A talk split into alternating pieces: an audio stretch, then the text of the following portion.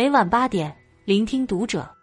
各位听友们，读者原创专栏现已全新上线，关注读者首页即可收听。今晚读者君给大家分享的文章来自作者十点小点儿。有远见的父母不愿和这四种家庭结亲，非常现实。前几天看到一句话，深有感触：结婚是两个家庭的事，如果父母不同意你们在一起，别觉得父母不理解你。这世界上骗孩子的父母很少，但骗人的爱情很多。其实做父母的心都一样，生女儿怕嫁不好，生儿子怕娶不好。有远见的父母从不跟四种家庭结亲家。原因非常现实，这不仅藏着他们走过的弯路和撞过的南墙，更是对子女的惦念和担忧。以前收到一位读者的私信，结婚前她觉得老公和婆婆都挺好的，家庭氛围和谐。可是结婚后，她才明白，这种和谐对他们而言是母慈子孝，但对她来说却是一场灾难。平时小到日常开销，大到工资奖金，婆婆全部都要亲自过问，甚至还私底下要求老公把工资卡交上去，理由是他们不会理财，乱花钱。又比如装修房子时，她想要简约风格，婆婆坚持要复古风，不按着她来就不让装修，全然不顾这是他们自己的小家。她觉得委屈。但每次和老公商量，老公要么平静顺从，要么就跟着婆婆一起说她。结婚前我也是想和婆婆好好相处的，可是现在我明白了，很多人不是你对他们怎么好，他们就会怎么对待你。一般来说，家庭中的权力主导者决定婚姻关系的走向，可是当这种权力主导者为对方父母时，显然，这段关系已经错位了。所谓一物降一物，如果对方家庭里父母中有一方表现的十分强势，同时也会映射出丈夫的懦弱、没有主见。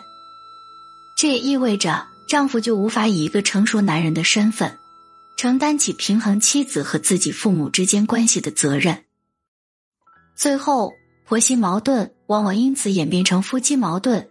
小夫妻的感情再好，也经不起一次又一次的内耗。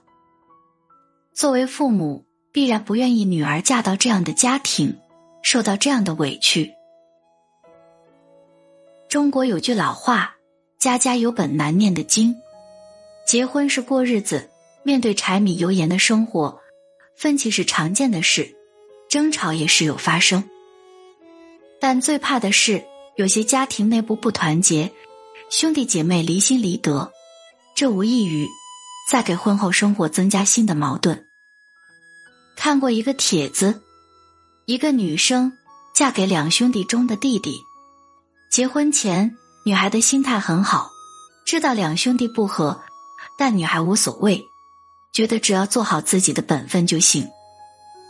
可是后来她发现，很多时候不是你自己做得好就行，比如。公公生病住院了一周，按道理应是两家人轮流照顾，但大哥一周就露了几次面，理由是公公当初供弟弟上大学，现在他就应该多出点力。再比如，他和大嫂同时生孩子，但婆婆选择照顾大嫂坐月子，原因无他，大嫂的娘家比较有钱有势。还有宅基地的分配、过节送礼、买菜等等。原本的兄弟不睦，最后演变成三个家庭的矛盾。帖子最后，女生说：“如果再让我选一次，我一定不嫁兄弟姐妹间不和的家庭。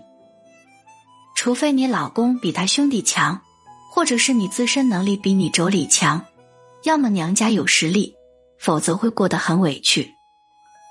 为人父母，哪个不希望自己的子女过得好？”尤其是家有女儿的女儿嫁人，不仅仅是嫁给一个男人，更是嫁给了一个家庭。但倘若原生家庭中兄弟姐妹相处是如水火，矛盾重重，即便是家财万贯，到最后也会弄得一地鸡毛。嫁入这样的家庭，后果可想而知。都说一个房间就是一个能量场，试想一下，如果一个家的厨房永远积攒的是各种塑料袋，阳台堆满瓶瓶罐罐，房间家具落满一层灰，你会愿意让自己的孩子娶或是嫁到这样的家庭吗？必然是不愿意的。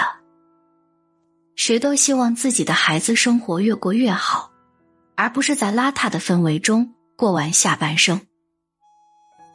不是看不起，也不是指责他人的生活方式，只是一个家庭的整洁程度，很大一部分上就代表了一个家的幸福程度。同样的，脏乱无序的背后，也传递一个家的生活态度：懒散、拖延、没有追求。也许在当下，很多热恋中的情侣觉得有些小题大做，日子终归是两个人的。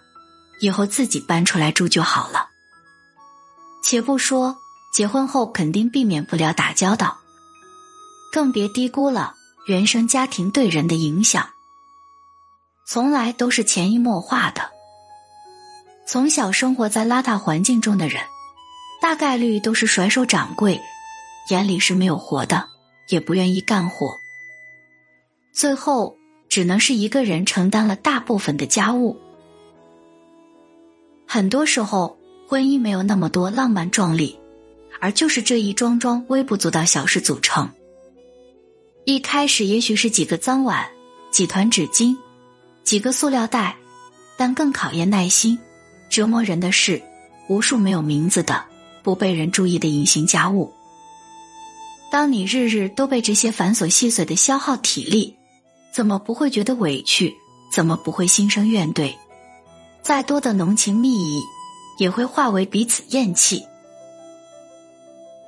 节俭是一种美德，但我见过很多长辈习惯了一辈子处处节俭，在涉及婚姻大事上依旧精打细算，权衡彼此得失。有的男方父母出首付，要求女方把彩礼用来装修，再陪嫁一辆车，这样他们在亲戚朋友眼中才有面子。有的小情侣感情一直很好，等到快结婚时，女方家长坚持要二十万彩礼，还要五万金器，不肯让利半分。还有房子加名、财产公证等等，层层博弈，生怕自己的孩子吃亏了。可结果呢？算来算去，算到最后两家反目，又或者小夫妻婚后一直为此争吵，彼此心里留下一根刺。其实生活中精打细算没有错，但是倘若连结婚都要过分考虑自己的利益，这样的婚姻还有什么意义呢？有远见的父母更不会和一个处处防备、斤斤计较的亲家结亲。谁家的孩子不是宠着、无忧无虑的长大，还没结婚就被算计的这么清楚？那以后朝夕相处。又怎么能让人放心踏实呢？